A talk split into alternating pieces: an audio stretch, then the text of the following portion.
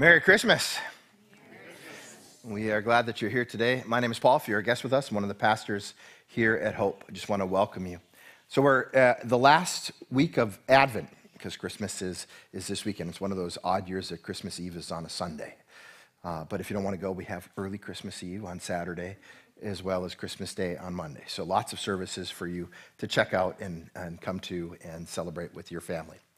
Uh, but we're wrapping up here in Advent this, this sermon series called Come, Lord Jesus. And on Wednesday nights, we've been looking at the book of Revelation and thinking about what that means for our lives. And here we have at the end of the book of Revelation, Revelation 21, there's just one chapter after this, uh, this, this beautiful, beautiful uh, picture of a God who makes all things new a God that makes all things new. So I want to talk about what that means tonight. First of all, let's just think about new things. So it's Christmas time.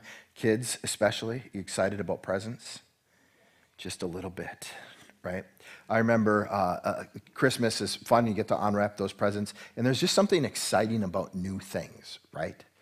Uh, there's just something exciting about new things, new toys, uh, some, some, something in your life that, that's brand new that you get to play with, you get to explore. Uh, I remember when I was probably around 13 years old, there was a big box underneath the tree. And I was really excited because bigger is better. bigger is better. And, uh, and I opened up that Christmas, my parents had gone all out, and it was a Sony boombox.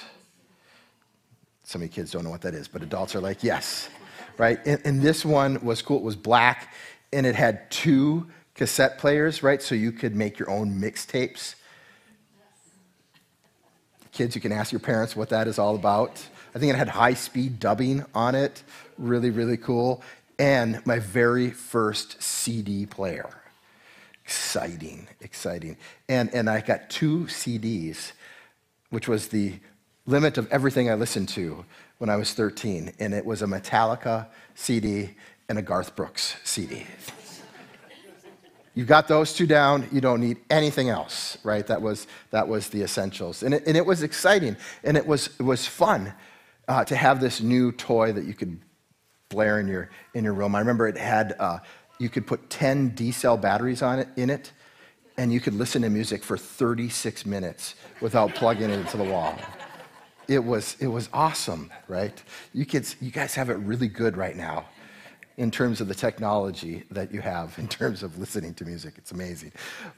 This was so fun to, to, to open this present and to explore. New things are awesome, right? Whether this, it's a, a new gift, a new clothes, uh, a new car, a new home, a new opportunity. There's excitement to it. There's, there's energy to it because we're, we're, we're discovering something. We're re- receiving something that is good. But those new things that we experience in life, while they're initially fun, they do lose their luster a little bit, don't they? That boombox, you know, it got outdated. And I remember, I think the next year I got a, a Sony Walkman. Remember those? Or the Discman? You put a CD in a, in a thing, and, if, and it had a 21 second delay. So you had about 21 seconds of walking you could do before it started skipping. And so you would time that out. It, it was a lot of fun. Uh, but, but they lose their luster after a while those new things. We worship a God that makes all things new. A God that makes all things new will make all things new. And when God makes things new, here's how it differs from the new things that we make in this world or we discover. When God makes all things new, it's a forever transformation. When God makes things new, they never lose their luster. They never lose their hope. They never lose what God has imparted into them.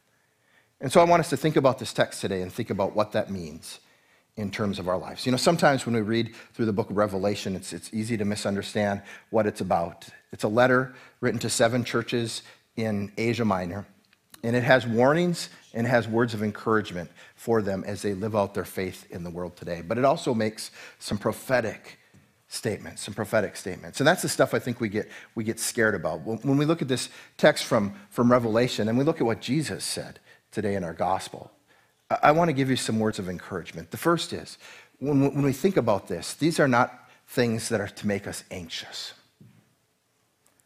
I think we can, we can do this and we can look to the future and we can look to biblical prophecy and, and we can be filled with worry and we could be filled with, with dread. But these are not things to make us anxious. They're actually meant to give us comfort and hope. Because what we discover about that is that, that we're not to obsess about when the end of the world is going to happen. You probably hear you know, a lot of people talking about because there's wars and rumors of wars, just like Jesus said in our world right now. We're not to worry about that because Jesus clearly says only our Father in heaven knows the day. Only our Father in heaven. So it's a waste of time and a waste of energy for us to try to obsess about that or figure it out or worry about it. Instead, we need to know that God's got it in control.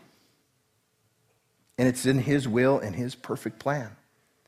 And because of that, we trust in Him and, we embrace today. We embrace today. But also, we can look forward to the future with great comfort. Because we know, Revelation says, when we're in Christ, when we're in Christ, He will be our God and we will be His people. Did you hear those beautiful words? He said, He will wipe away every tear from every eye. Mourning and crying and suffering and pain will be no more. That's a day that we are hopeful for. That's a day that we long for as we follow the God who makes everything new. God makes everything new. And one day he will restore all of creation, he'll redeem it. But the promise is not that that's just a one day, someday thing. Because that reality we have a foretaste of in our life today in Jesus Christ. When we know that Jesus ushered in heaven by becoming incarnate and walking among us. We know that we can grab a hold of that future promise today, and God can birth and God can create a new thing in you and in me. And so that's what I want to focus on tonight. I want us to just think about how is it that the God who will make everything new is making things new for us today? And my prayer is that you would be able to somehow, some way, grab a hold of that. So, the first way I believe that God is making things new is this is God makes things new by redeeming our story. God makes things new by redeeming our story. What that means is that because Jesus died on a cross for the forgiveness of our sins, and God showed us his grace and mercy through him, we have this powerful gift that has the ability to redeem the mistakes, the sin, and the hurts of our past. And it's called forgiveness. It's forgiveness. It's, it's the forgiveness we receive from God, and it's the forgiveness that we can offer to others. That we can know that one of the ways that God can, can redeem our story is not to let the past define us anymore. Not to get stuck in, in anger, not to get stuck in grudges, not to get stuck in, in those hurts, in that pain, the shame, and the fear that the wounds of this life can cause, but to move forward and give that to God so that He can create something new. He can replace that anger, He can replace that hurt with love and joy and peace and grace. You know, I was reading stories about that. There's lots of stories in this world, and, and, and, and, and kind of got focused on uh, a whole nation that is being restored right now by God's forgiveness. Did you know that there is a nation that's being restored by the power of forgiveness? If you remember in 1994, there was a horrible atrocity in Rwanda, in Africa. Horrible atrocity. It was a genocide.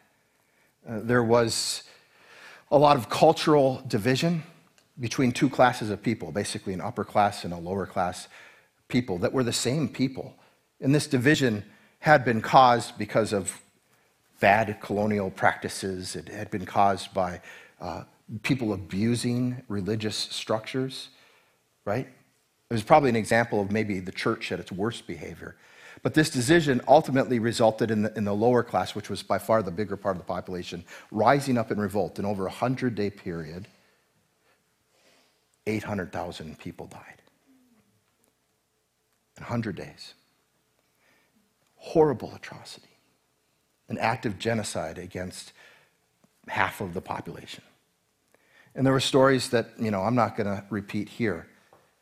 But did you know, we, we don't hear about it often, right? That made the news. But the good stuff doesn't make the news as often as it should. That in the, in the 20 plus years since, or, or longer, since that, this nation is now walking unified.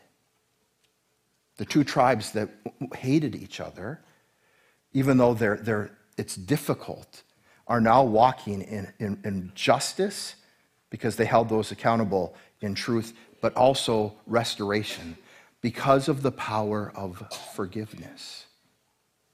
There's a story uh, about a woman named Immaculée. She was 24 years old in 1994. When the genocide came, she hid in a small bathroom with seven other women for 91 days to survive this. Could you imagine? Right? She lost family, friends during those 91 days to keep herself sane. She was Catholic. She, she held, had a rosary, and she would pray every waking moment the rosary over and over again, imploring God's love in her life. And then, of course, she was angry at what had happened. But rather than in her anger seeking revenge, Immaculée said that the only path that she could find was to forgive as Jesus had forgiven. And she said it was a supernatural act that God came upon her because she couldn't do it upon her own power and gave her the ability to forgive. That story is multiplied right now across a nation that is practicing collectively, by the grace of God, forgiveness for one another. How cool is that? God is able to redeem the worst situations with his grace and his love. Now, most of us, that's a foreign idea to us, right? We'll never experience anything like that. But we all have hurts. We all have wounds. We all have people that, if we live long enough, we feel have betrayed us, let us down, abused us. And maybe that person that has done that is the one you see in the mirror every morning. God gives us a way to move to something new, and it's through his forgiveness. And forgiveness is not something we do, it's simply a surrender to God's love. It's a surrender to say, God, I'm going to place this in your hands. I don't want to live in bitterness. I don't want to live in anger. I don't want to live that way anymore, and I'm going to choose instead to forgive as we have been forgiven by your Son, so we can move forward in unity and grace. I think our world is in need of some forgiveness right now and some mercy so that we can move forward together as God's children in love. One of the ways that God makes things new is he rewrites our past. Another way that God makes things new is he renames our present. He renames our present. What do I mean by that? When we come to faith in Jesus Christ, when we come to belief, when we know his goodness and mercy in our lives and how much we are loved and what he did for us on the cross, and surrender to that in life, it is simply a miracle. It's a miraculous event. It's a transformation of our soul in which God is giving us, the Bible says, a new birth. And we are literally becoming a new creation in Jesus Christ. And we are given a new name. The name that we receive is not the, the, the surnames that we carry and last names that we have, our name becomes child of God. My, I'm not Paul Ninus, I am, but I'm Paul Edward, child of God.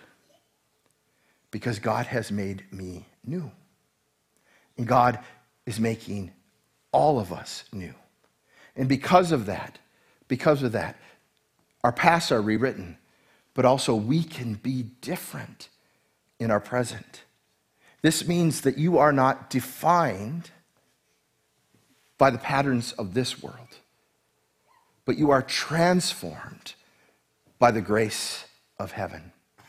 This means that we don't live in the sin and brokenness of this world. Revelation had a pretty harsh list there, didn't right? Murderers, idolaters, those that seek evil in this world. That's the pattern of the sin stained world. When we are new in Christ, when we are named child of God, our today becomes different. It's love, joy, peace, patience, kindness, goodness, faithfulness, gentleness, self control. It's the fruit of the Holy Spirit in your life. When God makes us new, He adopts us into His family. And even today, He is redeeming all that has been lost to sin. Now, this process, when we come to faith in Him, it is, it is God's work, it's not our work. And when He claims us for salvation, I want you to be assured today that if you know Him, if you know Him, that there is no doubt that you belong to Him. If you know Him, there is no way that you can lose what God has done for you. You cannot lose your salvation because God is the one that saves us on the cross by His work alone. So we cannot, therefore, lose it because it's not our work to lose. It's what God has done and what God has claimed. It's that truth in our lives. And when we know that, He begins this transformative process in us. Biblically, theologically, we call it sanctification. And no, sanctification doesn't have to do with Santa Claus, right? It's spelt differently. There's a C in there. Sanctification is this process where every day, by faith, as we work together as a body of Christ, as we pray, as we read His Word, God continuously molds us, shapes us, changes us more and more into His likeness and His image. If you don't see that happening in your life, I would encourage you that every day you have access to this power called the Holy Spirit to make all things new in your life, to receive that transformation in your life. Lastly, God makes things new because he gives us a new hope. He gives us a new hope. The future is in God's hands. I want to proclaim some really good news to you today. You know what? I've read the end of the book, and Jesus Christ sits on the throne. I don't know, I think you heard me. I've read the end of the book. And Jesus Christ sits on the throne. He is victorious.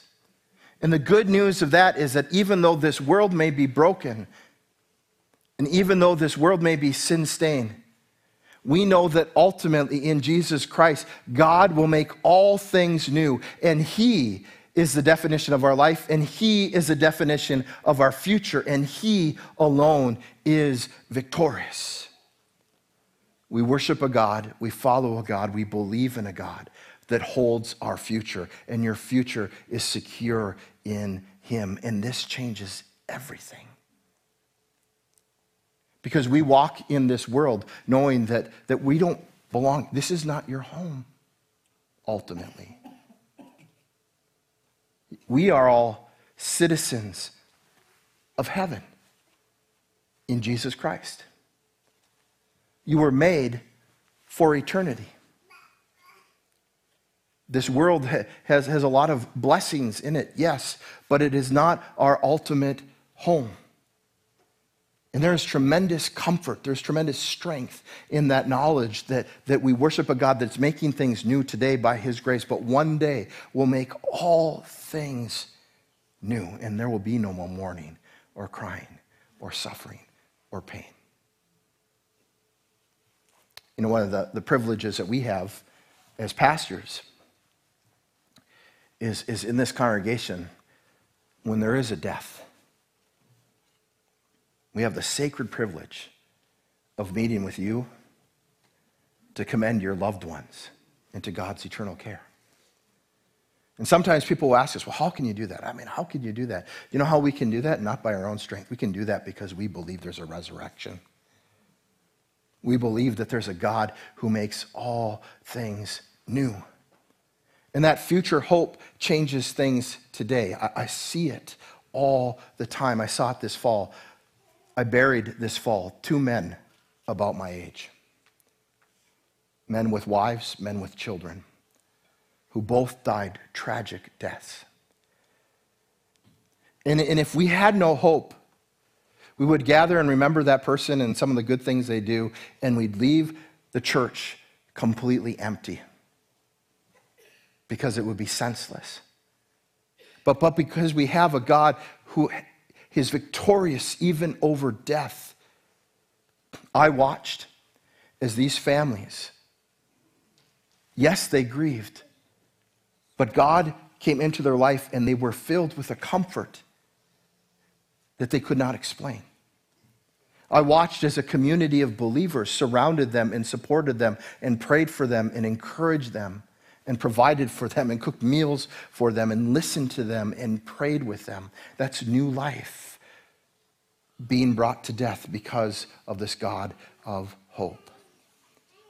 And I'm continuing to watch as they continue to live out their faith and as they grieve, them being strengthened by this God, strengthened by this God who is, is reminding them powerfully that His grace and His love is greater than even the tragedies that they experience in this life. Because they know that this life is not the end. It's just a foretaste, right? The grace that we have now is just a foretaste of a feast to come. And so this Christmas, as you're unwrapping gifts, and you're sharing that with the ones that you love just take some time. Take a pause as you're playing with your Sony boombox to give thanks to the God who makes all things new. Amen. Father, thank you for your grace and mercy today. We thank you that you make all things new. Lord, make us new. I don't know where everybody's hearts are here today. And I don't know what, what they're wrestling with, but I know that this world wants to sink its teeth into us sometimes and tear us down. I just, Lord, pray that we would know that you are victorious. You're victorious over our past, over today, our present, and you hold our future. We praise you, Lord, that you sit on the throne and that your grace is for us and with us today tomorrow, and forever. In Jesus' name, amen.